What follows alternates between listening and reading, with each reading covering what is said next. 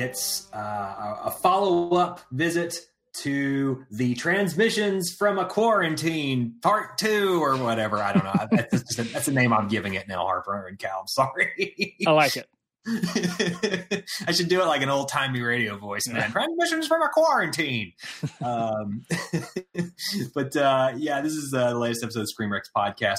We, um, we, again, we're still all under house arrest here. Uh, you know, our various governments have kept us kept us all shut in, and much like our last show, which was a few weeks ago, we wanted to. Um, kind of share some of the things that have we've been keeping ourselves occupied with and um, I would say, for, at least for my end, it's a pretty varying list. And I'm kind of discovering even new interests, which is kind of great. So we just thought we'd share some of this, kind of banter about about it, and kind of see where we are. Anyway, uh, hey, I'm Kyle, and I'm joined by Harper. Hey, and Cal. Hello no Hannah today, uh, who is uh, in quarantine. But don't fear, fear not, fear not. It's just a, it's just a, a precautionary measure more than anything else. Um, but before we get started, you know, there, has been there's many things we can entertain ourselves with in a quarantine, and I feel like.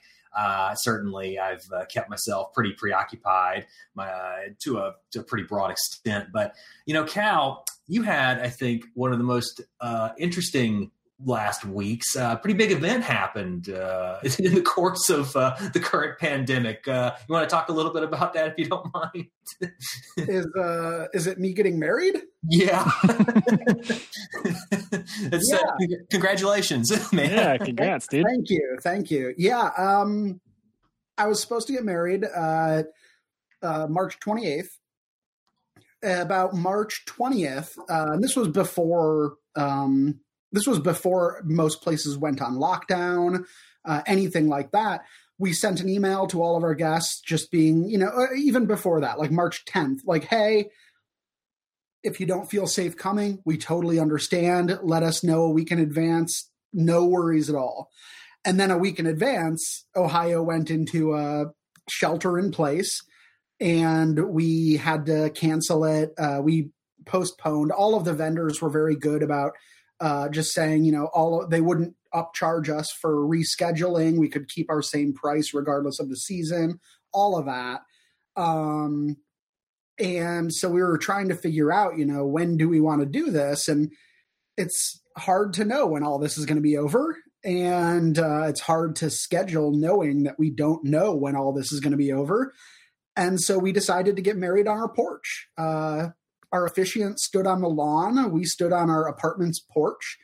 Uh, my best man and my wife's um, uh, one of her uh, her groomsmen or bridesmen, uh, I guess. Um, they visited. Uh, they they each stood on the sidewalk. Uh, you know, about ten feet away from anybody else. So we had a very very small wedding on our porch, but it was it was honestly it was great. That's awesome. That is um, awesome. You know, I uh, start. It's like, uh, yeah, in, in a time of, of really like bad memories, it's it's nice to be able to make something really positive out of uh, out of a, out of a trying, uh, I guess, uh, point of in our history. That's that's really kind of incredible, man. Yeah, it was lovely. It was great to see people, but also it was great to just be able to, I don't know, get married in a very intimate, very private, very memorable way. And uh, you know, uh, I'm I'm super happy that we still got to do it. Do you um do y'all have any honeymoon plans or anything? We did not, um, which it turns out was a good thing. So, I mean, the weird thing about this quarantine is, right? This is almost a honeymoon because the point of a honeymoon is kind of, you know, you want to spend all this time with your partner without worrying about work or anything like that. And while we both have to work from home, uh, you know, I get to have lunch with her every day if I want to. We, uh, you know, just have a lot more time to sit down and watch TV. I think during this quarantine, we've burned our way through four seasons of Schitt's Creek, um, a season of The Good Fight. Like we've been, we've been watching a lot of stuff together, and it's been really relaxing. So that's great, man. Schitt's Creek, boy, I'm I sure do love Emily Hampshire. I hope, I hope uh, her dream of becoming Jessica Drew comes true. Um, but uh, I, I, only know who she is because Hannah watches Schitt's Creek a lot, and I, have never actually watched an episode myself. But um, oh man, you got to watch it. I know. See, it's Michelle and I started watching. We've watched like the first half of the first season, and I gotta say, so far, I don't, I don't get it. okay, here's what I'm gonna say Schitt's Creek is a comedy, yes, but the draw of it is that it's um it's more of a dramedy in some ways in that the point of the show is really watching the relationships grow and mature the characters kind of find themselves. Um i think both of us have been have teared up or cried at three different uh, episodes of the show so far um, and yeah, so it's I, I, described it to someone as nice core arrested development, um, because it lays off the jokes a little bit, but it also lays off the meanness radically. These are all fundamentally decent people who are trying to get through the world. And the show is kind of about following them becoming better people. So don't go in expecting like a laugh a minute thing uh, go in more like uh, one day at a time or um, kind of a softer, uh, uh, a softer, sweeter show. All right, we'll we'll stick with it. I'm sure it's the only short show we have, so that's it's got a big uh, big advantage there. Um, well, on that note, since we're talking about things we're watching and things that uh, are keeping us from you know suffering and succumbing to the uh, whims of cabin fever, let's talk a little bit more about the things that we have like kind of dived into over the last couple of weeks. Um, I got to tell you, my list is real long, so I don't want to just start this podcast making it about all the things Kyle's into right now. Um, so let me turn it over to Harper first. Uh, Harper, so what uh, what have you and Michelle been doing lately? Sure. So I'll, I'll throw one out there that I think you might be watching as well. Um, we started watching Devs, uh, mm. uh, the FX slash Hulu show, um, and I've been really, really enjoying it. Um, Cal, are you watching that too? Uh, no, I, I just saw Kyle tweet about it, and I was like, oh, I should look that up. That's uh, uh Alex Garland, right? Yeah, yep. yeah. So um, yeah, it's a it's a weird show because it's it's hard to describe it without really giving away the kind of big um big like philosophical conceit of the show. But um suffice to say it's like it's one of the most hard sci-fi shows that I've I think I've ever seen and it's done pretty damn well. I really like the way it's shot. Uh the music is really interesting and cool. Um and it's just a it's a show where like I don't know somewhere towards the middle I was like I was really enjoying it but I'm I was wondering kind of where it was going and now we just watched the I think sixth episode uh, so there's two two more after that and now that I kind of see the direction where the ending is is going I'm uh, definitely as into it as I was at the beginning. It's uh, it's it's a it's like a, a philosophy class uh, couched in uh, you know a Google campus I, I, really like that it is fully directed by Alex Garland. At least yeah. at the point that I've seen, I've only seen the first three episodes so far, mm. um, and so uh, you know, any any other changes I, I, might not be aware of. But it sounds like he directs them all, so that's that's good. Yeah, definitely. Um, one of the things that brings that to mind is because we were watching Westworld uh, the other night, and last last weekend's Westworld, I think, was one of the like worst directed episodes of that show I've ever uh, that they've had yet, mm. and it just kind of brought into stark relief what like, we don't think a lot about television direction as much as we do um, sort of um, feature film, um, but it still can make or break sort of the storytelling devices of a given episode. You know, a lot of Better Call Saul, I think, is really well directed, especially this season, and uh, Alex Garland, obviously being a very capable filmmaker, stretching all the way back to when he had to take over Dredd and basically direct that. Right. Um, though he's not credited in it, you know, he's really sort of stepped his foot down as one of these uh, immensely impactful filmmakers that kind of touches on like elements of harder sci- science fiction. Um, and I think he's kind of one of the more um, astute writers who I feel like actually I don't know he feels like he actually has something to say in a lot of his work. Um, particularly when you start talking about like Ex Machina and Annihilation, and mm-hmm. um, even uh, Annihilation in film, I'm a little cold on sometimes. I still need to rewatch it finally in a better position than I did when I saw it in a bad screening. It, it, at the very least, he's a filmmaker with a very strong thumbprint. I think even stronger than like everyone's talking about Denis Villeneuve right now because of the Dune stuff that's coming out. But I, Alex Garland to me is like a guy who excites me even more. And every time he's involved in something, it's just sort of like sort of like I, I got to see what it's what it is. Um, and it was funny because with with um, with Devs, I, I heard kind of mixed things uh, before I had ever watched it, and so I was kind of like, "Well, I'm not in a big rush. Let me finish this blasted Picard show before we jump over to Hulu." And I, I really regret waiting on it because it's so much better than any of the garbage that uh, I could be watching on streaming right now, and uh, I, am really I'm really into it. Uh, and, and, that's only three episodes in. You know, I, I feel like every time I think it's going to zig one way, it zags somewhere else. And I think the um, the lead is truly quite quite an exceptional actress, uh, whose name I cannot think of right now. I'll look it up yeah, in a second. Um, but I think that it is one of these shows that unfortunately is kind of um, done a disservice based on the network it's on. I wish it was just on FX proper and was not relegated to Hulu. Hmm.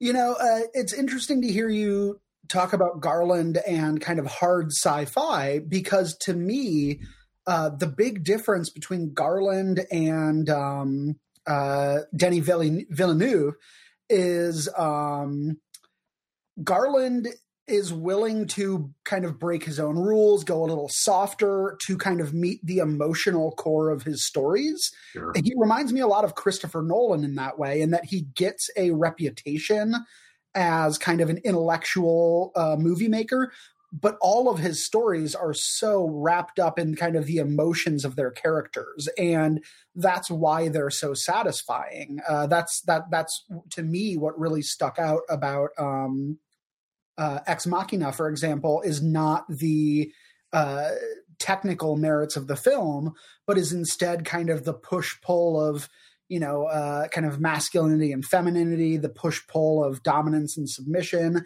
and the way that uh, it really is kind of a. Um, uh, it reminds me of any more more than anything of like an old movie like uh, Death Trap, that Michael Caine uh, movie from the '80s, in that it's just like three people in a dramatic situation kind of uh, vying with each other and he just handles those three people so smartly. Yeah i feel like um the comparison to nolan is is is is good. I i think garland's scripts might be sounder than nolan's uh, just from a sort of mechanical perspective. There's a little there's less forced exposition um, there's a little more emotional core and I think as a director, he might be might be a little better in pulling together performances. Uh, certainly, I, I, I kind of stand back and look at Ex Machina and see you know Oscar Isaac and uh, and uh, and and company as a little more of a warmer sort of a warmer approach than something like I don't know. I guess like I love Dunkirk, but it's colder, you know. And I it just kind of excites me that Garland is also sort of willing to play in a number of different formats. I don't know. I like to see a director who has a level of flexibility to where they'll say, "All right, I will, I will write this Judge Dredd script. Okay, I now I'm going to direct uh, this this robot movie. Now I'm going to go direct a TV show. You know, and to see people kind of bounce around and not feel like they're I don't know, they're slotted into one specific area of the of live action mediums that I, I, I really appreciate. I don't know. I'm just a big fan. I'm kind of smitten with the guy. I hope he's not a jerk or something. yeah, I, I, feel the same way, and I think I do think that Christopher Nolan comparison is a good one because I think they're both concerned with taking these kind of big thematic ideas and then really carefully couching them in their characters and a and and a and an enjoyable story most important of all like more more so than just like hey this is neat and this is complicated and you know the story and the characters are more important than the idea that actress's name is Sonoya Mizuno, by the way, mm. and um, uh, she uh, was probably best recognized for, uh, from most folks as the lady who dances with Oscar Isaac in Ex Machina. Oh, I didn't even uh, realize that. Yeah. Oh, no kidding. yeah. It, she looks totally different, but with shorter hair, you know, it's, it's, uh, I guess that can make a big, big change sometimes. Yeah. Um, but yeah, that's her. And, uh, this is her big sort of, uh, she was in Annihilation as well, but this is her big, uh, you know, starring role debut. Yeah. And let, let me just tell people too, if you haven't watched Devs yet, it's not a Silicon Valley ripoff because that's what the the name and if you just look at any of the like promotional materials, it's like oh, it's Nick Offerman and some giant statue of a little girl, like, and it's called Devs. Like, it must just be something about some quirky you know startup in in uh, Silicon Valley. Like, no, it's very very. I, I knew it wasn't going to be that given that Alex Garland directed, but it certainly looks like that from the outside if you don't know going in. Yeah, it was. Uh, to, to, be fair, there was there was a little bit of fear uh, for me uh, when I heard about it at first at SDCC, and uh, from there, though, I, was, I I had to remind myself the exact same way that you were telling people to remind themselves, Harper. Uh, but yeah, great show. Looks great too. Very very striking visually. Uh, I can't wait to watch another one. Might do that tonight when we get done here. Um, well, what you have anything else on your list, Harper? Um, the only thing I w- was specifically going to mention is um, that I, like, over the last, I don't know, six months or a year, I've been feeling very kind of like, I don't know, di- more and more disinterested in comics just on a week to week basis. Like I'm still, I was still picking them up every week, and you know there were some books that I was still really enjoying, but overall, I've, I've just I've been buying a lot less and just found myself less excited about comics than I have been in years past. And then, of course, you know, a couple of weeks ago, comics stopped shipping for what I don't know the first time in uh, ni- 100 years, 90 years uh, that they haven't been new, haven't been new comic books on the shelf. And I've suddenly absence makes the heart grow fonder because suddenly I find myself really, really missing that once a week new new comic book day. Um, so what I uh, my uh, Michelle's suggestion to me was that I should go find anything that I had that I hadn't read yet and make a big stack and that she could give them out to me once a week. so, which I haven't gone, I haven't gone that far to actually, you know, go go to the virtual shop and pick them up. But I did make a stack of um, trades and and graphic novels that I hadn't read yet. And the first one that I read uh, turned out to be one that I really enjoyed, which was uh, Doctors by Dash Shaw, which I I want to say me and Shane might have talked about uh, Dash Shaw a long time ago. He wrote that cosplayers little mm-hmm. two issue miniseries that we both really liked. Um, but it was it's really good. It's super short and sweet. It's a little bitty graphic novel, but um, it's basically about like uh, when people in this universe when people die, they they go to an afterlife for a short amount of time while they're you know they're, kind of still in their body for like I don't know a week or two, and they their your afterlife is basically just like the the place you feel like you deserve or what you imagine it's going to be and then this uh, this these doctors come up with a way to go into that afterlife and bring people back. And and it so it, it kind of examines like the consequences of bringing somebody back to life when they've sort of uh, experienced like their version of heaven and how that totally kind of destroys them. Um, but it's a really fascinating uh, little independent graphic novel that I've I've had for years and just hadn't had never picked it up and read it all the way through. So uh, yeah doctors by dash shaw you know that's uh, I, I, yeah he, has been uh, a creator that I know you've uh, been a fan of for some time. So I'm, I'm glad you you've, you've, read his latest. Um, the the funny thing is, like, I don't think I've read a comic in a couple weeks now, which for me is really really saying something because yeah. I usually would read one every night, if not four. Um, so that's that's really been a big change. And it's funny you mention that because that was something Cal and I were talking about on Facebook is just sort of our, our, our waning interest in not maybe not the medium itself, but just kind of like the way the medium is delivered.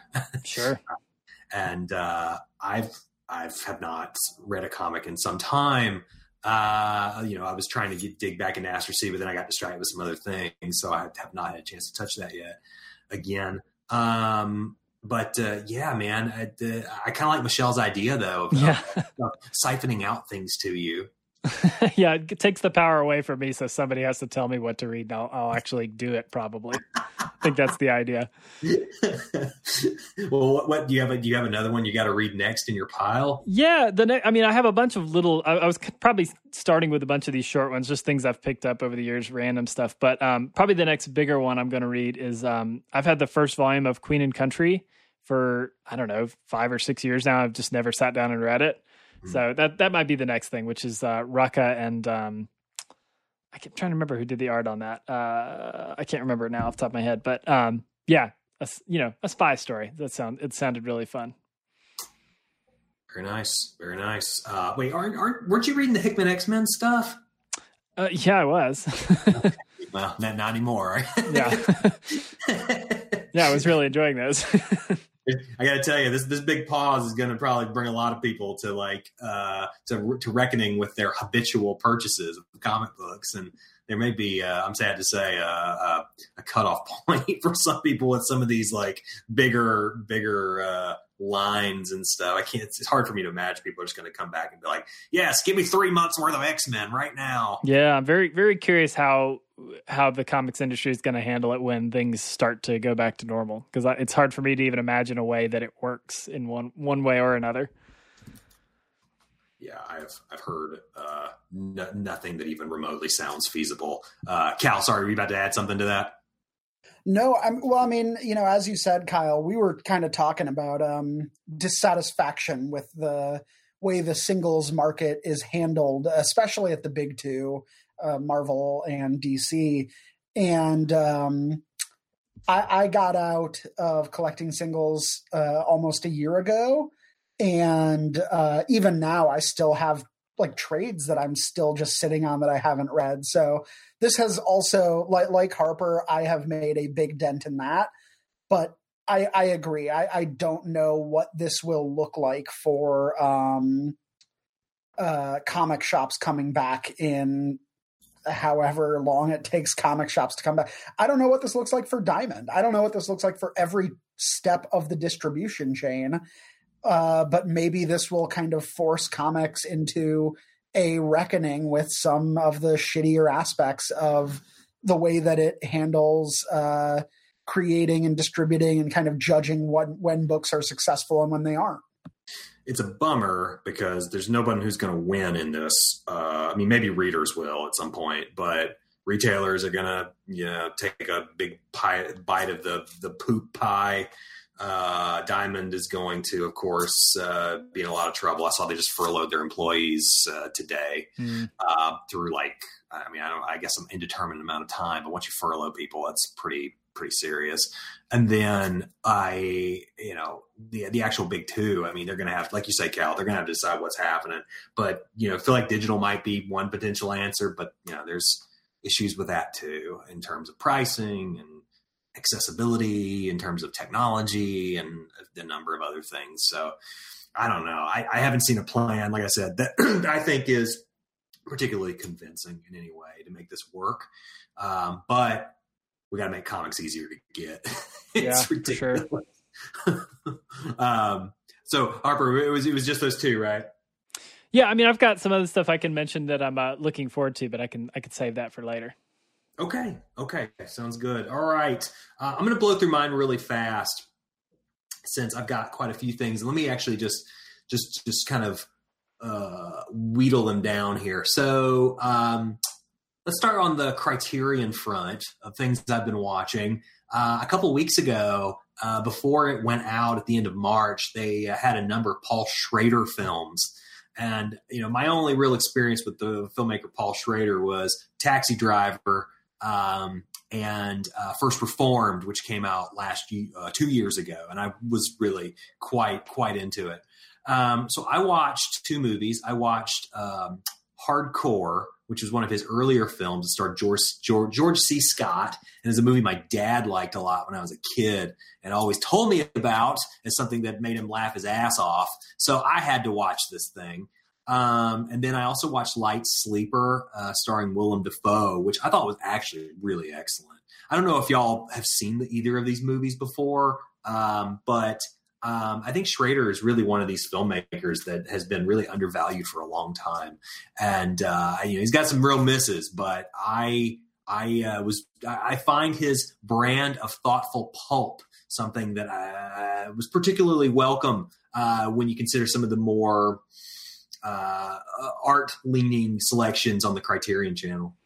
That's funny that you you mentioned him specifically because we just watched Cat People last week, which was definitively in that Mrs. category. it was not good, but I will say um, uh, I absolutely adore his uh, Mishima movie. is really fantastic. That's one I've been wanting to rewatch, so that might be on the list soon too. I'll have to uh, seek some of those out. Uh, I've been doing a lot of Criterion Channel watching as well. Um, my partner loves older movies. I have a, such a hard time convincing her to watch anything made in the last 50 years.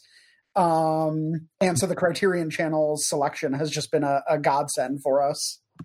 Yeah, the way they curate it is is really attractive. Like I like the layout. I like the um, sort of the the explore section and the way they say uh, particularly like when something is going to leave the service because that gives me like a sense of urgency. Like okay i gotta watch this right now. And that's how i dropped it all to watch um, uh, the man who fell to earth which mm. i'd never seen before. Um, which hilariously because i'm a huge david bowie fan and i quite like Nic Roeg but i just never took the time to watch it and i finally did um, and I uh, was a pretty big fan of it. Uh, you know, there. it's funny. Hannah said it has elements of like a student film in some ways, sure. but it's also like it's like a student film starring David Bowie. So you know, it's like very early Nic Roeg. But I, uh, I, I, I really enjoyed its sort of approach to like weird '70s sci-fi, and uh, I, you know, if that's not a film you've ever seen before, I, I, recommend checking it out. It's it, it's now off Criterion. I'm sad to say, I think, or it's leaving at the end of the month. But if you haven't, pick that up. Uh, and the only other things I've watched were um, I watched Mother finally, Harper. Yeah, I saw that.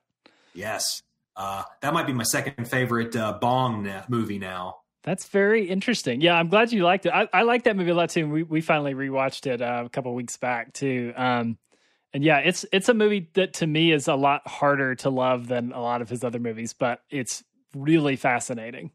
I, I, I just thought it was like nearly perfect. I, I, everything about it, like it, it hit on like one of the areas of memories of murder that I thought was the most interesting, which is like that sort of accusation of someone with, um, with a, with a disability sure. uh, of, of a crime and then like it also sort of played to like sort of those same sort of social construct issues that that really inf- infect parasite.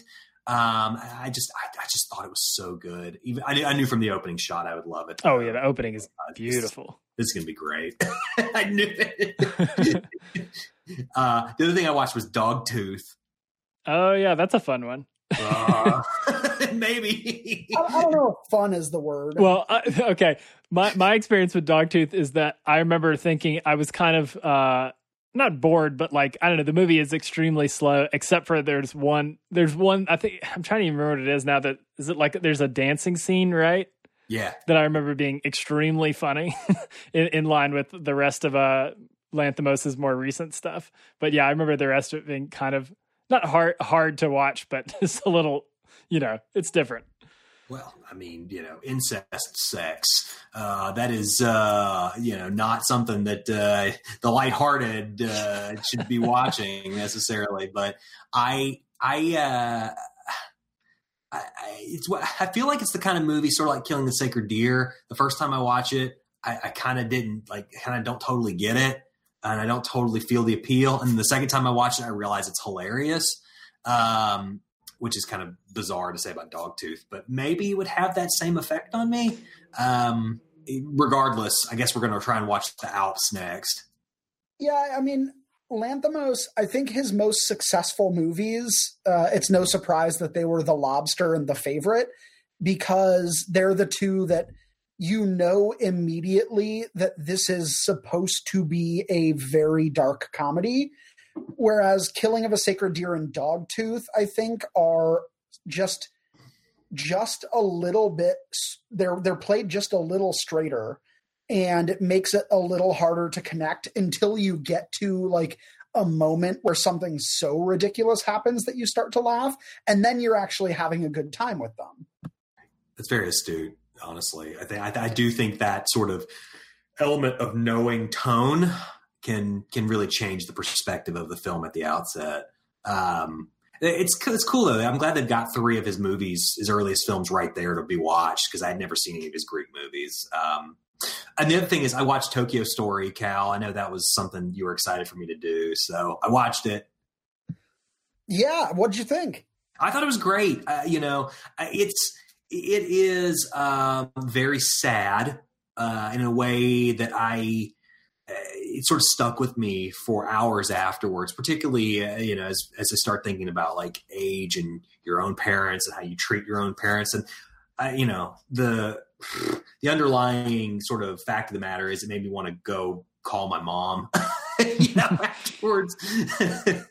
uh, and I, I do, I do sort of appreciate like the matter of factness that Ozu treats sort of familial strife. Uh, it's not like a big, giant, dramatic sweep that you'll see in a lot of filmmakers' work, but instead it's just very real.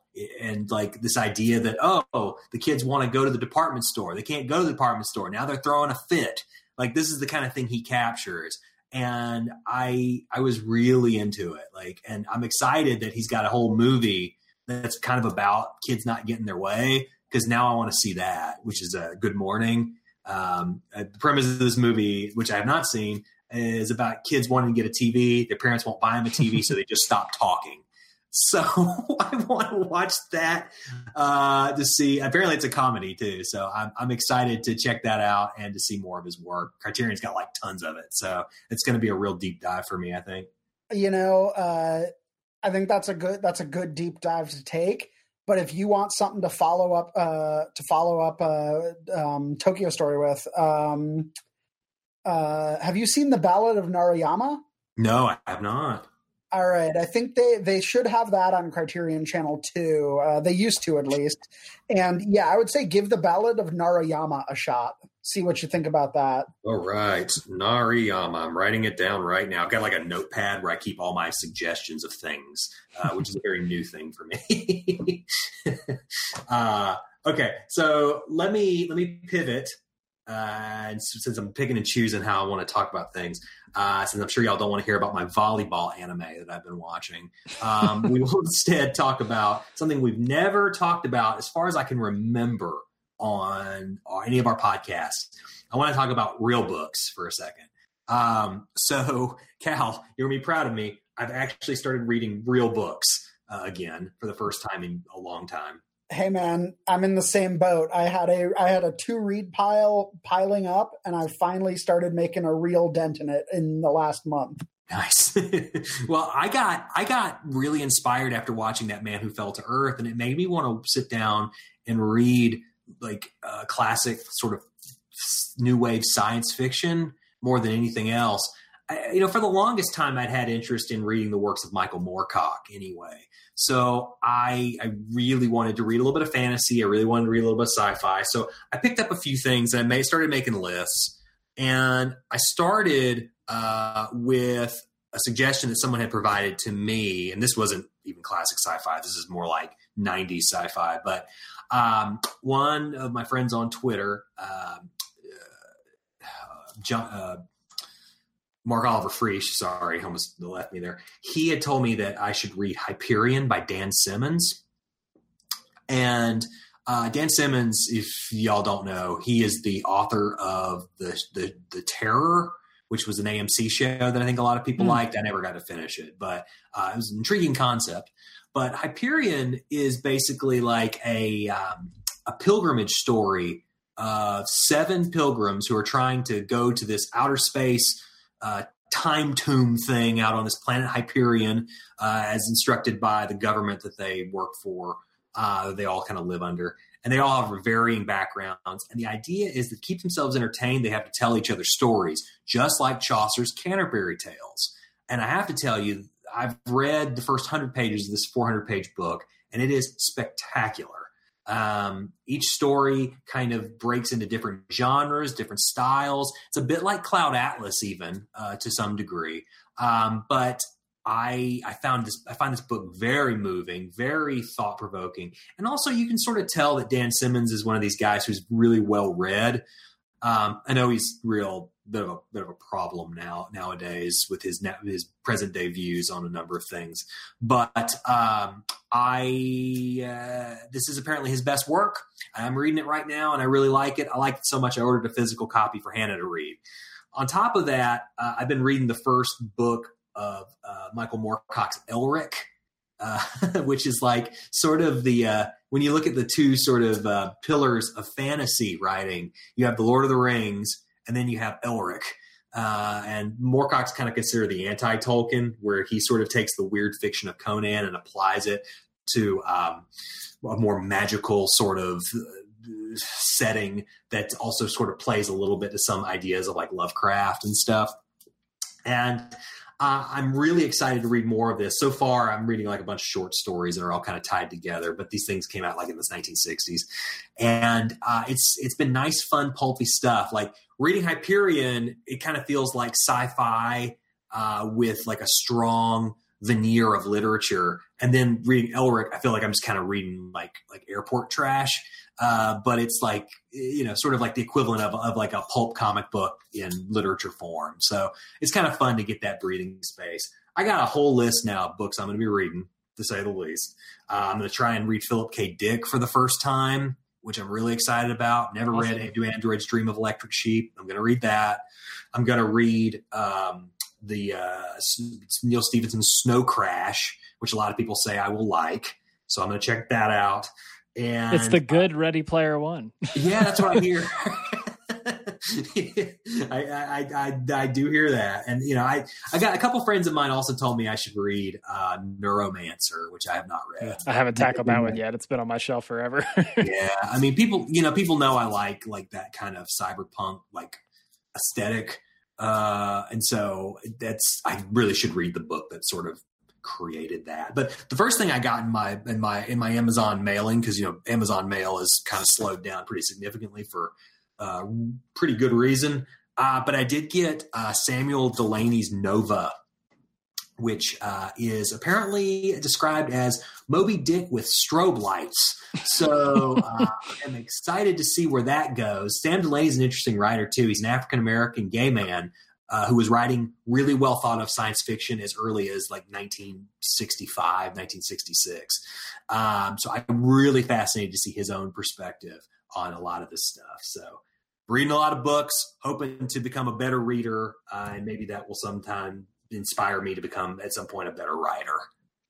Yeah, you know, um, there are when you're looking at kind of like the pillars of fantasy that you have so many great great options to pick from um did anyone ever recommend the Gormenghast novels to you? Yeah, that Mervyn Peake stuff. That's actually been on my list for a minute, and it's even on Hoopla, so I can probably get that for free.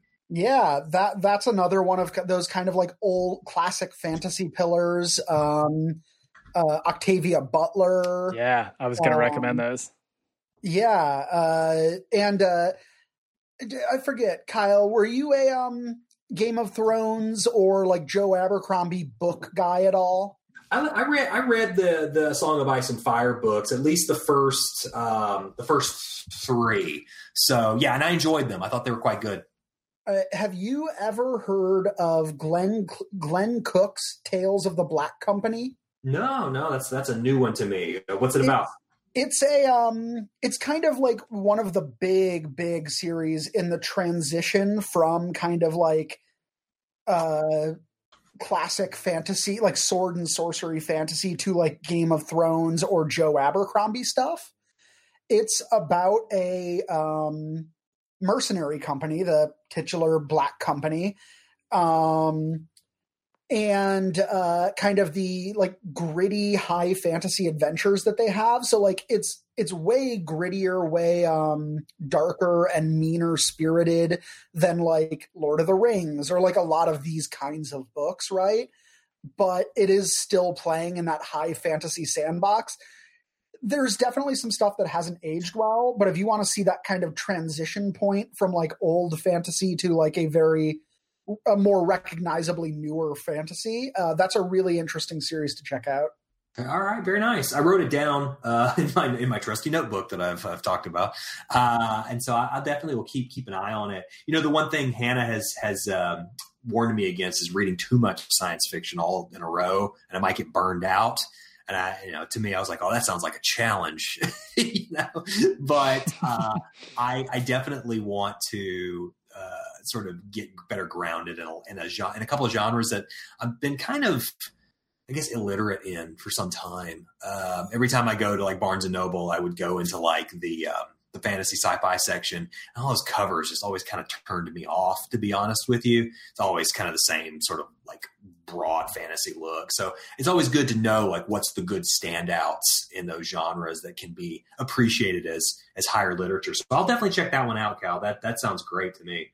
Um, and Octavia Butler has been on my list for for a minute, guys. So that's that's definitely one area I will I will continue to chase down, along with like J.G. Ballard. And I also kind of want to check out Ursula Le Guin. Uh, I don't know those Earthsea books at all, but um, that is another another author that I think uh, I'd be doing myself a disservice if I didn't check out. Earthsea is great but uh, I mean, uh, in in case people haven't uh, seen my Twitter, my name right now is Ursula K. Le Penguin. um, so I, am obviously a fan. I will say the thing with um, Earthsea, uh, which is fantastic, is it is like a young adult series. So like it's definitely going to be uh, shorter, a little simpler. Uh, so just to give you kind of put you in the right headspace for it. Sure. Okay. Well, you know, there's been some other suggestions too of, of books that I can't remember the names of them, but I, I could tell you the covers. I see some there's some cover with a guy flying a sitting on a flying animal that, that apparently is like one of his one of her one of her bigger books from the mid '60s. Uh, I wish I could remember what it's called. Uh, it's all right. I'll, I'll, figure it out later. But yeah, I'm going to keep my eyes out for uh, some some other books of hers. And um, the other thing, uh, you know, Harper I've been watching The Plot Against America on HBO. Mm, I haven't started that yet. It's very good, um, and uh, it makes me want to read more Philip Roth. So uh, Philip Roth is on the list. Uh, I don't know where I'll start or what book I should check out, but I'm going to do that. And I think you're like a Philip Roth fan, right? Yeah, I got into him because he he's always compared to Paul Auster, who's the one I, I've read like everything he's ever written. Um, yeah, and I'm trying to remember. I can't remember what it's called, but there's one of his books that the first one of his that I read is probably the one I'd recommend, and it's it's the one that's about uh, this man who goes to this. I think he goes to a cabin and he meets uh, this woman who he thinks might be Anne Frank, who might have survived.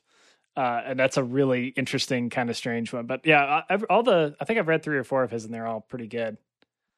All right, yeah, yeah, no, that that that that sounds good to me. I I um yeah, I anticipate that uh, I might try and start with some of his earlier work, uh, or maybe uh, his like Zuckerman trilogy. Yeah, uh, I think that one's part of the Zuckerman trilogy, uh, Zuckerman book. I think he's yeah. the, the POV character in that. Nice. Oh, by the way, Cal, uh, that Le Guin book I'm talking about is The Left Hand of Darkness. Oh yeah, yeah, yeah. I, I haven't read that one, but I'm familiar with it. Okay.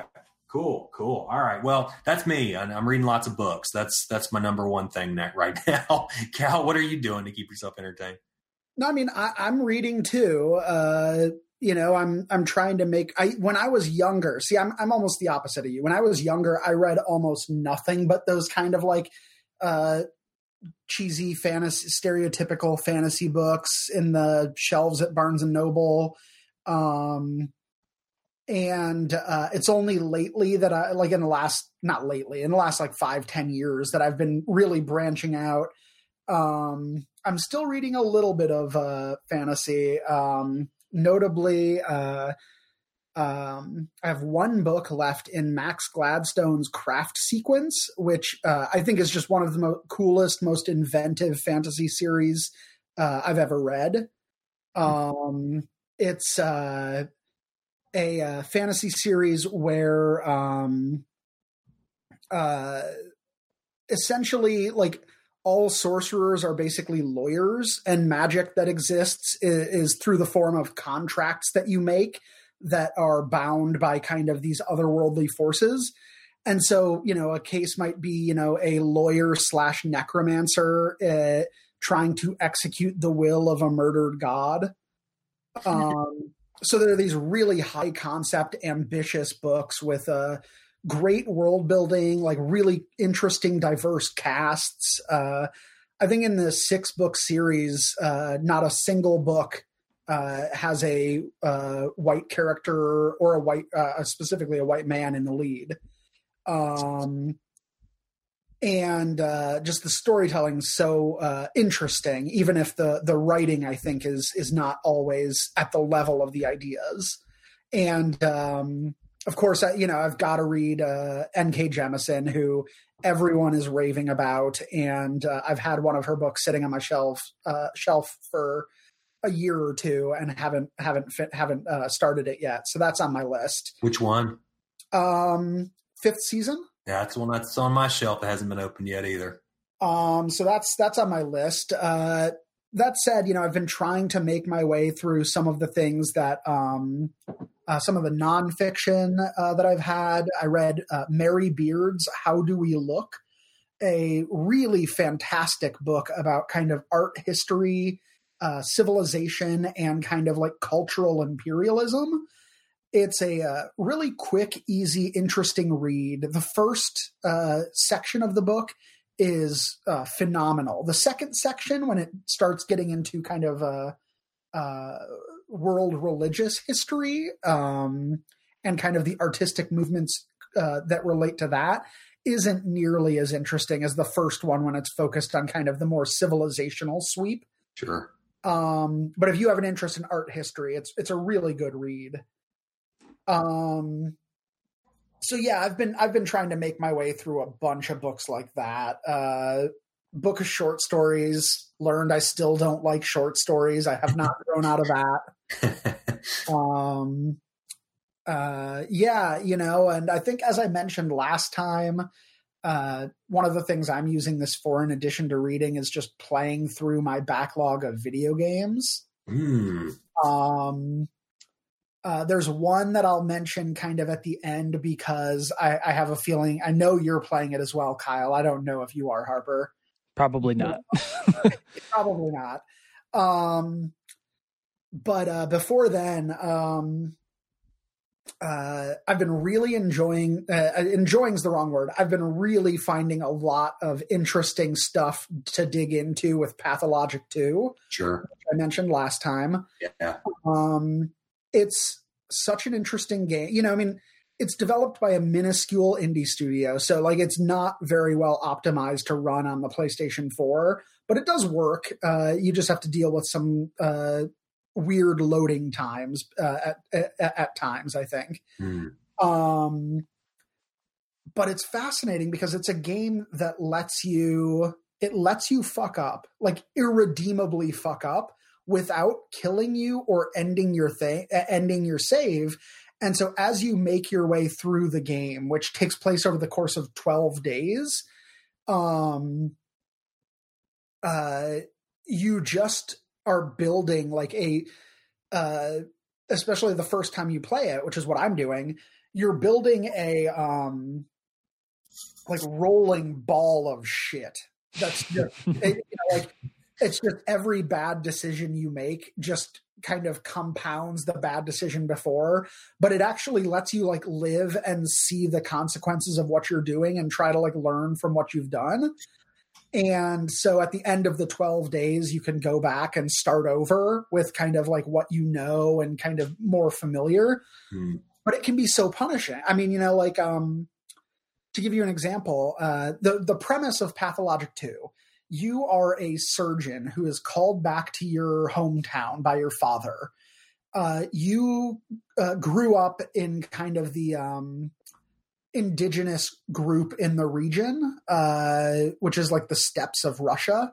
You grew up uh, in this kind of indigenous culture, which is really at odds with kind of the industrial culture of the town. And uh, you left, you became a surgeon, and you kind of put this whole thing behind you you show up to your old town and your father has been murdered by someone who looks like you. meanwhile, um, meanwhile, a plague is spreading slowly through the town, and so you, as a surgeon, kind of have multiple tracks you're fo- trying to follow. Like you're trying to figure out who killed your father so you can clear your own name, but you're also trying to figure out how to stop this disease before the Russian army basically firebombs the town. And um, uh, you need to be working towards both because uh, when you first start the game, people literally won't speak with you. You're so hated. If you go into the wrong part of town where your father was really well loved, you might get beaten unconscious and dragged to the edge of town, which costs you resources and time. Um, you are constantly getting tired. Eating will make that go away, but it'll make you thirstier. Drinking uh, will make you less thirsty, but the water in town becomes more and more plague ridden. So you have to plan ahead how you'll take care of your water. Jeez. Um, it is, it can be an unforgiving game, but it can also be a really funny, interesting, clever game. And I, I really uh, am enjoying digging through that, even if I'm doing it in smaller chunks. That no, that that you, I looked at it um, the when you told us about it at the last episode, and I went into the the PlayStation Store. I'm waiting for it to go on sale. I, I think it was still kind of like at a higher price than I was probably willing to pay at the time, which is hilarious because I just dropped 120 dollars on two brand new AAA games uh, that probably had nowhere near the same sort of thematic value. But um, I, I, I really do want to check it out, man. It, it sounds it sounds uh, like a like a barrel of laughs. Uh, but, but I, I, definitely uh, am into it. I wish my I was kind of hoping to play it on my laptop, but my laptop's not good enough for it. Yeah, you know, you could probably play the first Pathologic on your laptop, but that one is on the one hand a lot deeper than this one. Uh, it has three stories compared to the one Mm-hmm. But uh, it was made by an even smaller team, so like it just works worse on every level. Uh, so I mean, yeah, I would just wait for a sale on this one because it's it's worth playing, and I, I do wish that they um, the first one kind of had the the technical merits to match its ambition. Uh, but it still is a really interesting experience. Um, mm. and I've been playing uh, uh, I you know years ago bought uh, Shovel Knight. Have any of you played Shovel Knight? No, I, I, want to. That's a game that I know I'd probably really enjoy, and I've just never sat down and gotten it.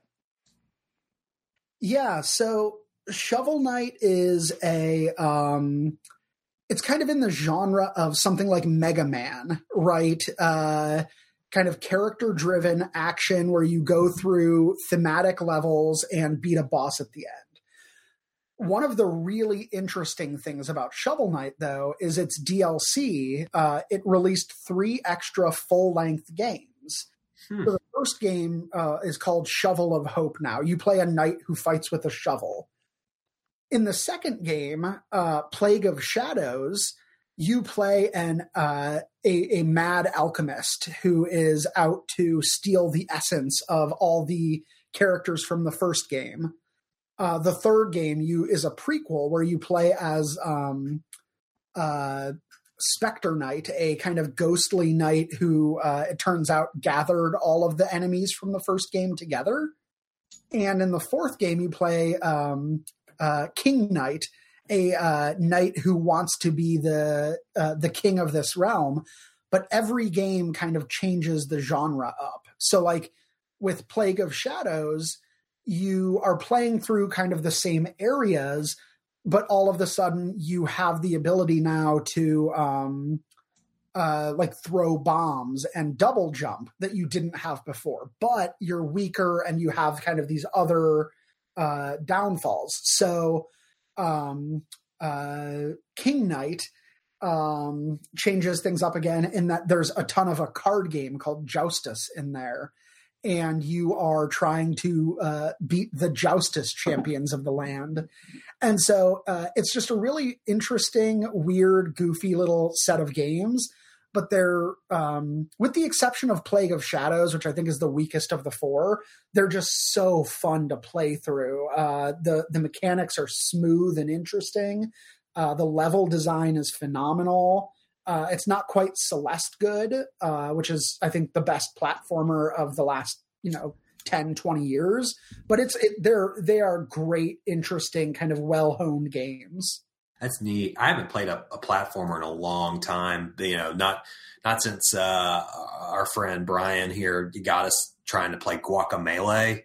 Um, so i'm i'm like really like uh, totally in the dark on like what's a good platformer though i did i remember there was this one i don't remember what it's called now uh, I don't, I don't think it's like Rogue Legacy or something like that, mm. but it, there, there's this one particular platformer where every time you die, you are you you're reincarnated, or you know you're you're then jumped into the sort of the the descendant of the That's guy. Rogue Legacy.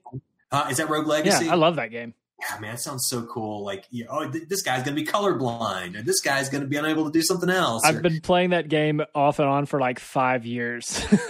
like, I'll pick it up for like two weeks, and then I get annoyed with it because it gets it's so hard. Uh, uh, you, you, know, every playthrough gets to a point where it gets so hard, and then you have to start all over again.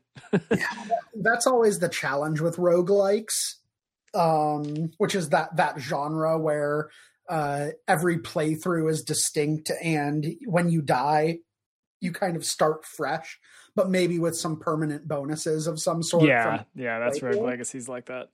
Um, uh, I've actually been also playing a uh, new roguelike called uh, One Step to Eden.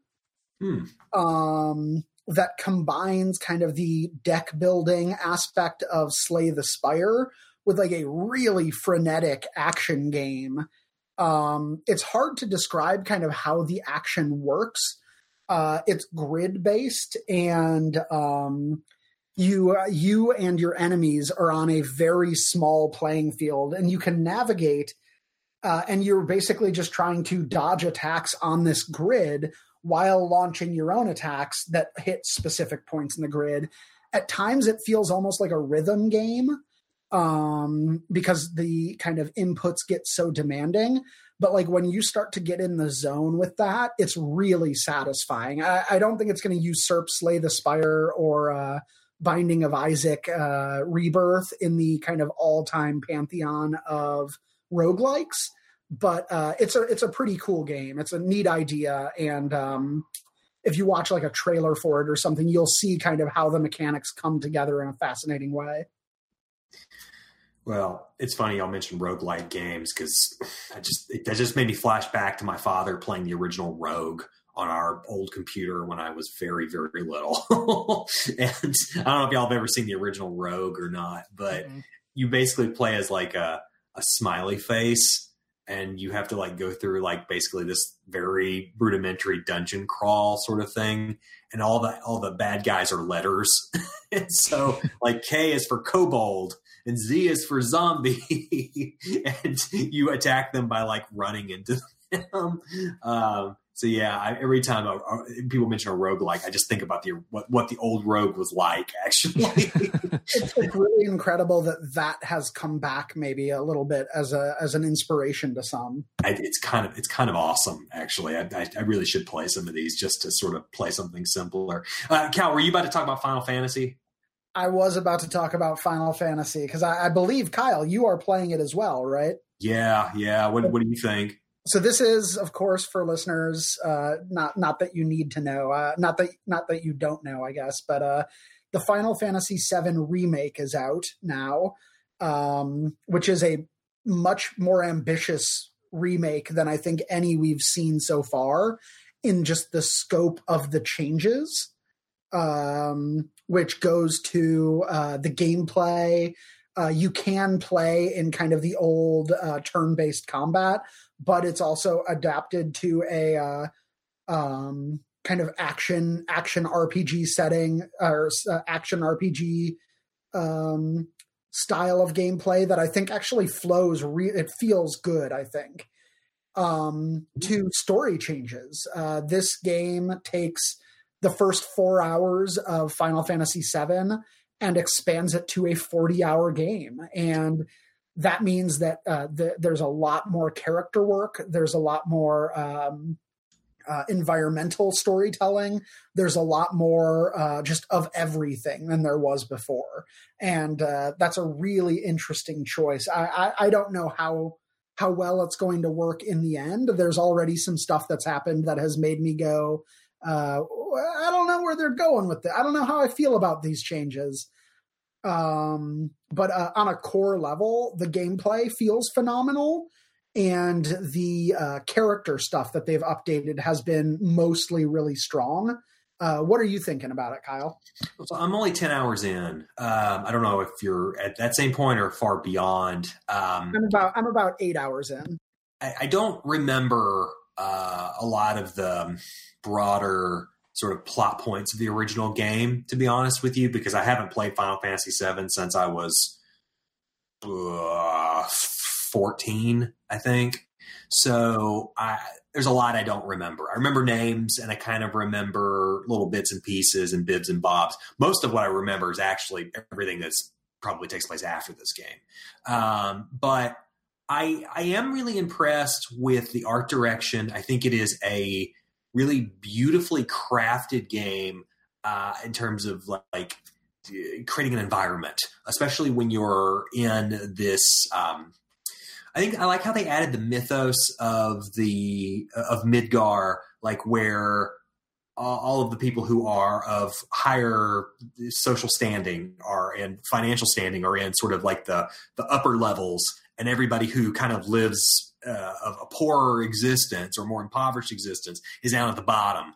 And when you're walking around in the bottom, you can look up and actually see the levels you can't get to. And to me, that's kind of um, a rich texture to add to that game. Um, I I don't love the combat as much as you do. To me, it reminds me a little too much of Kingdom Hearts, and those are not the sort of things I really dig. I don't I don't like just this this hit hit hit spell hit hit hit spell kind of thing. I really prefer like the turn-based style. And I did try to switch it to classic, and I got to tell you, it actually doesn't take you to the turn-based style like you're thinking. It's actually. No, it just takes over your guy for you if you don't want to move him. And then all you can do is sit there and cast spells or cast like special attacks whenever you want to do that. And it just makes the game like a whole lot easier. Um, and that's one of my other problems with the game is that like there is no middle ground between normal and easy. Like normal is actually, I think, quite hard. Um, but then when you get to easy, it you know, almost feels like you're playing on story mode. And like levels of difficulty in gameplay are a bit of a sensitive topic anyway because I know everybody's got a different opinion about that. But I kind of like a little bit of a challenge, but I don't want to challenge it so much that I'm like beating my head against the controller.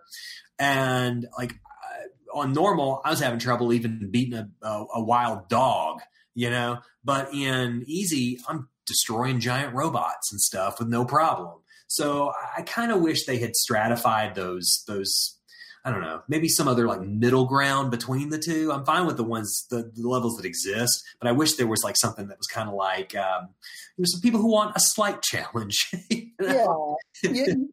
You, know, one of the things that was really uh, interesting and innovative to me about Celeste was that rather than having a traditional kind of easy mode versus hard mode, it had sliders where you could say, you know what, the thing that like I, I really like the difficulty as it is, but uh, I just need a more forgiving like timing on the wall jump.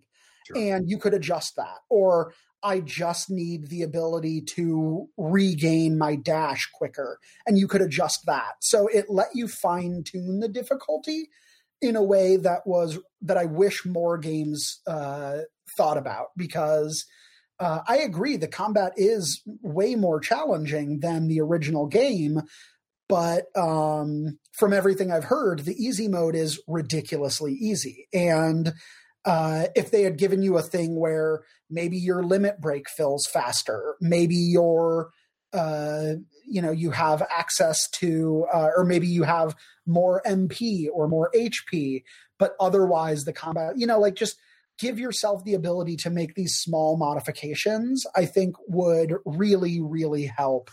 Um, uh, rather than just having one set difficulty setting, uh, which works in some games. Uh, like some games have a single specific experience that they want you to take from it, right? Like I'm thinking of Dark Souls or Sekiro.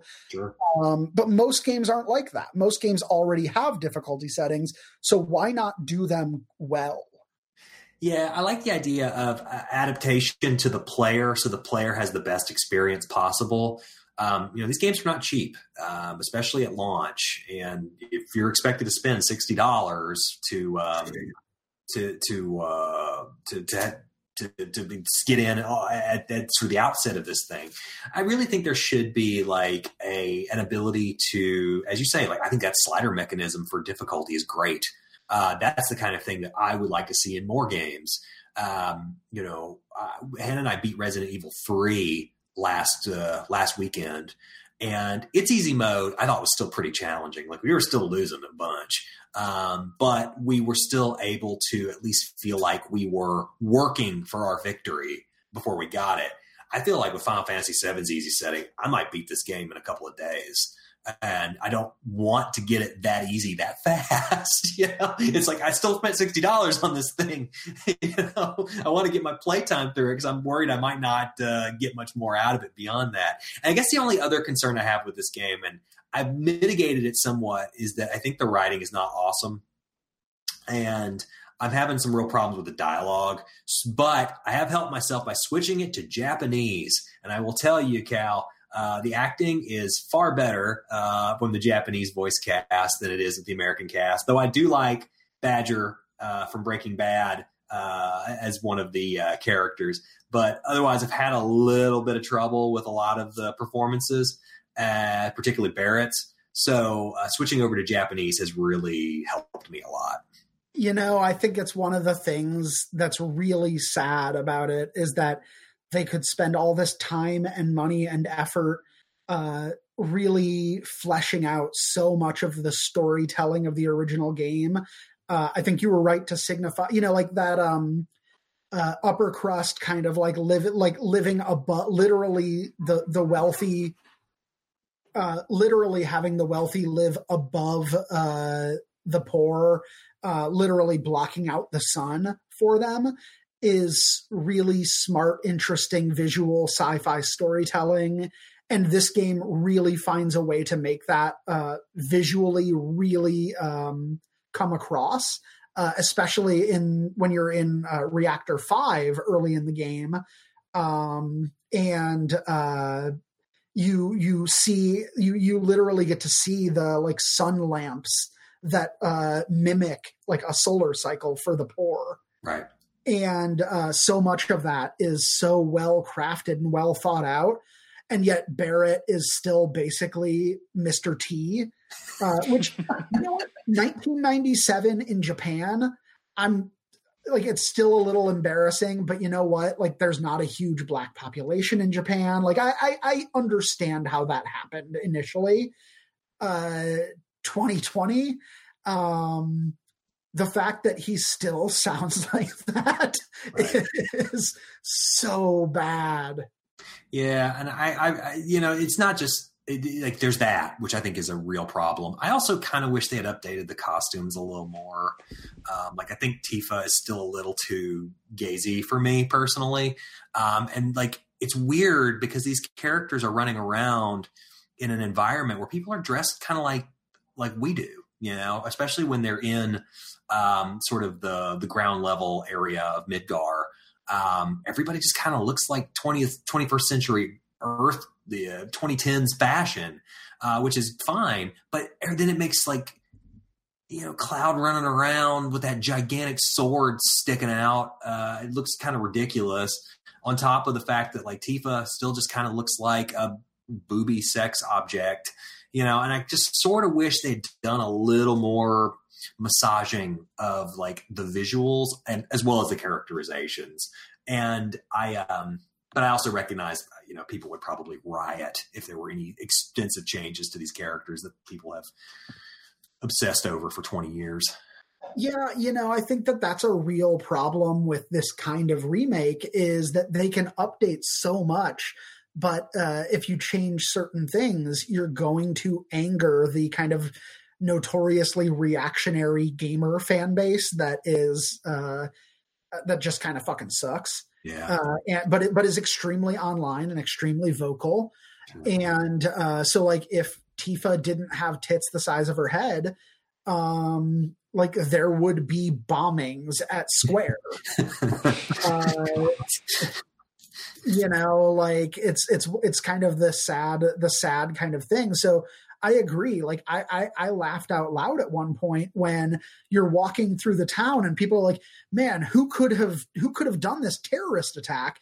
And you're like, "Well, maybe it's the person with the eight foot long sword and the man with the gun, the gun hand." like the the people who are a foot and a half taller than everybody else, dressed like Mad Max characters, and carrying weapons that no one else on Earth has.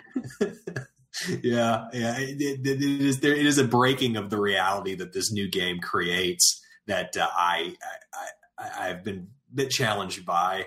Um, I, am hoping that as I continue on, uh, it will be something that I. Uh, maybe maybe once once old Sephiroth shows up, uh, ridiculous looking Sephiroth, by the way. Um, once he shows up, I will become more sort of attuned to what the game is doing and maybe some of the changes it's made.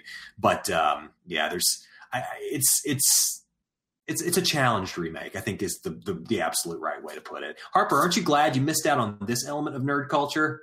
Oh, oh my God, yes. I've never gotten more than like 15% of the way through a Final Fantasy game and then given up because I found it incredibly annoying. I've tried 7, 8, and 10 and never got through the first disc of any of those games. Oh man, 8, that was mine. that, that, was, was the one I liked the mm. most probably, but I, I, I don't even remember what made me give it up at some point. I think I got lost driving around a tiny taxi cab or something.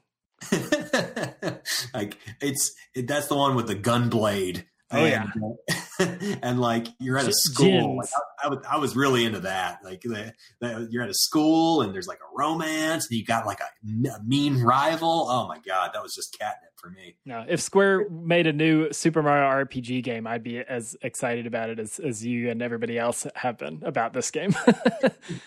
oh man, uh, you know, like I've been really wanting to replay Legend of the Seven Stars, man. So my all time favorite game it, it's it's up there on my list too, man. I, like I, I get that. Um, uh, Harper, I will say though, once y'all finish Resident Evil two, definitely check out this Resident Evil three, like when it's cheaper. Yeah, I, think I was going to ask. We we did finish two a while back, but yeah, three. I I didn't. I wasn't sure if I could handle the stress level, and and also I'm not paying sixty dollars for that. I'll, I'll wait till uh, Black Friday. Yeah, it's six hours long, so to play to pay sixty dollars for it, I can't believe it's that short. I know that's why they added the online component to make it more worth your money.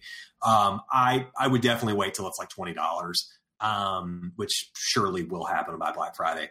Um, I'd like it a lot actually, and uh, I, I, I predicted Hannah would hate Nemesis. Hannah hates Nemesis a lot, and so uh, I, I that it is great fun for me. And they once again, and this is not a spoiler, but I'll just go ahead and tell you there are no spiders in this game and I'm so excited about the no spider part. Well, I'm I'm, I'm happy for you, Kyle. I knew you were I knew you were dreading that. I was really scared. Yeah, I was. Uh, I'm I'm interested in it because I'm well. I'm curious, and maybe you can tell me. Um, okay. like I don't have a problem with super intense, stressful battles. Like if it's just a boss fight that's hard and you know challenging and all that, it's fine. What drove me crazy in two is like the super stressful, intense being chased by tyrant while you're also trying to figure out where to go and solve puzzles. I it, I, I didn't I didn't enjoy that even a little. Like I just looked up what to do and followed the directions so I wouldn't have to freak out about it. yeah, no, the, the, that has been uh, mitigated. I think. Um, so instead of doing like the thing where the tyrant chases you through the hallways and you can't like you can't go where you're hoping to go because the tyrant is there. Yeah. Um, I think the Nemesis stuff is more like quick timey. If that okay. makes sense. No, I'm game for that for sure. Yeah, it makes things a little easier. Um, and I, but you know, no less intense. I mean, once he shows up, it, you know, it's time to run. But um, I uh, there was only a couple of times where he was sort of loosely walking around, and I was like, "Oh God, what am I going to do? I got to move around this guy." Um, I found it largely an easier game than uh, Resident Evil Two, also, which I think was the case with the original. Um, Resident Evil Three is just by by nature an easier, shorter, almost kind of like a feels like more like a DLC to hmm. Part Two than anything. But I love Part Two and I love more of that. I'm, I'm, simple. I'm a simple man with simple tastes, I guess. um, but I, was that Cal? I was gonna say, uh, I forget. Do you like the? Do you like Obsidian games? They did like a, uh, um, what Fallout New Vegas, The Outer Worlds, uh, Pillars of Eternity, those kind of games. I, I have played New Vegas and wasn't crazy about it, but I haven't played uh, as Outer Worlds yet. I, I want to. It looks really fun. I, I was just thinking because uh, I don't know if you guys saw this, but uh, they have a uh, uh survival game that's coming out soon. Uh, I don't know if it's survival horror, but I, I it, it, may it may be. Um, but they they have an arachnophobia mode, which is like a difficulty setting where you can just take the spiders out. Nice, and they're, they're just replaced with a different kind of thing. Oh, that's that's incredible. I wish Dragon Age had done that. God mighty. It's those are the kind of things where I'm like, Hannah, take the controller. I have to close my eyes. I'm I'm like that, not into it, you know. Yeah. And Resident Evil was always historically the worst elements of, uh, of my arachnophobia because it just looked so tarantula like. I couldn't I couldn't take it, you know. Um, so that I'm so glad that uh, these remake producers have completely opted out of doing that in the future.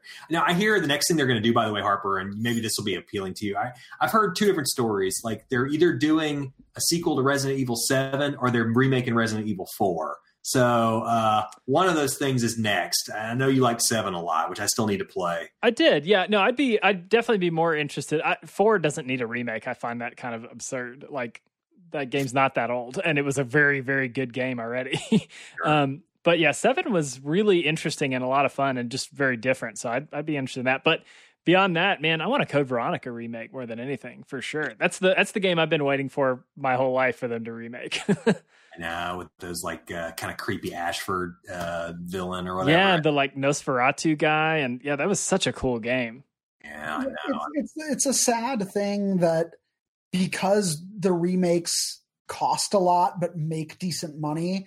You know, I mean they they they looked at you know Code Veronica versus Resident Evil Four, and like, yeah, I agree. Resident Evil Four does not need a remake at this time, but like there are probably a lot of people who just don't want to go through the hassle of like rebuying an old game. But if it says remake, maybe they'll shell out money for it. Right. Because, you know, they don't have the same kind of memories for Code Veronica. I mean, it's it's the same thing with Final Fantasy VII, you know, like um if this is a huge success, like like it seems to be, given how hard it was to get a copy of it, um they might very well want to remake some of their other games, but like which ones do you go to next? Do you only do the popular ones or do you do the ones that could actually really use uh, kind of this renewed attention and kind of maybe uh, another another crack at some story elements and that kind of thing? I don't even know what the popular ones were, Cal. I mean, when you start about Final Fantasy, it's it's so divided.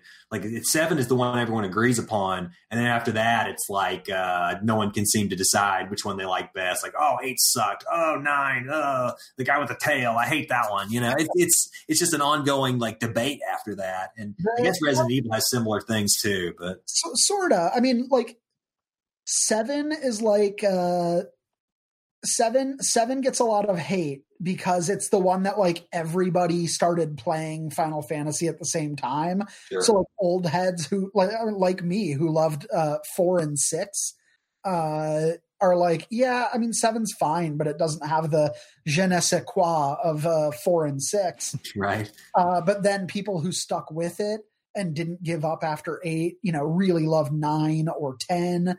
Um that said, you know, I mean, kind of as you said, like eight is one that's kind of unpopular um, for a lot of people. Although it's getting it's getting some uh, there's there's some critical reevaluation going on with even with even eight. So hell yeah, my time is now.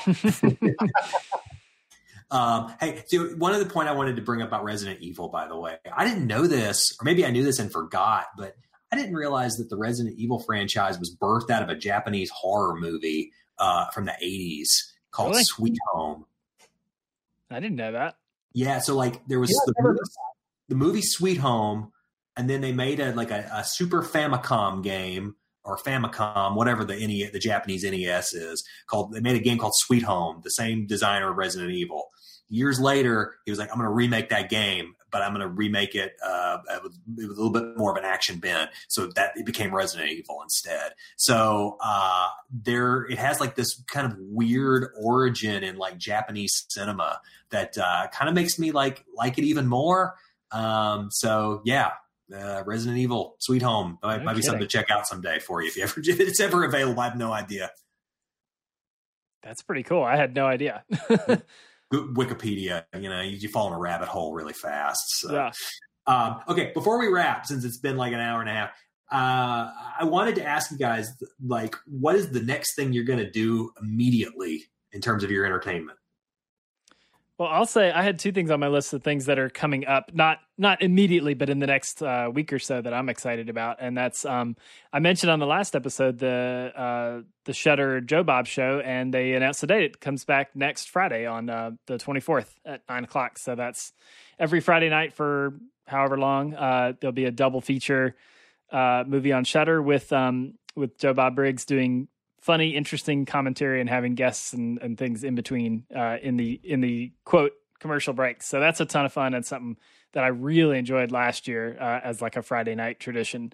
Nice. Um, and then the other thing that uh, that's kind of cool is um, uh, the show Creepshow that I worked on that was on Shudder is going to show on AMC uh, starting on May fourth, um, and it'll be on every Monday at nine o'clock for a couple weeks. So that's pretty cool to see something I've, I worked on show up on a on a cable network. Uh, man, I was about to mention it. Congratulations, dude! That's really exciting. Thanks. Yeah, it is cool. Um, and you know, you get to see your name on the same network that has like all these other great shows. It's pretty man. I would be freaking out. yeah, Walking Dead can suck it. well, you know, these days, I you know, I don't know who still watches Walking Dead. I guess I everybody's mom. I think yeah, is the right. answer.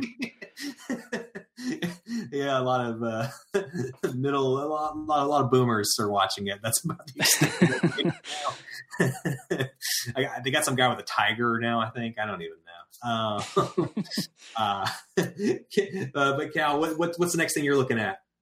You know, um, I've still got a stack of books to read, uh, taller than me, so I'm going to be working my way through those. I'm doing a Jeffrey Eugenides' Middlesex right now. Oh yeah, I need to read that too. I have that on my shelf.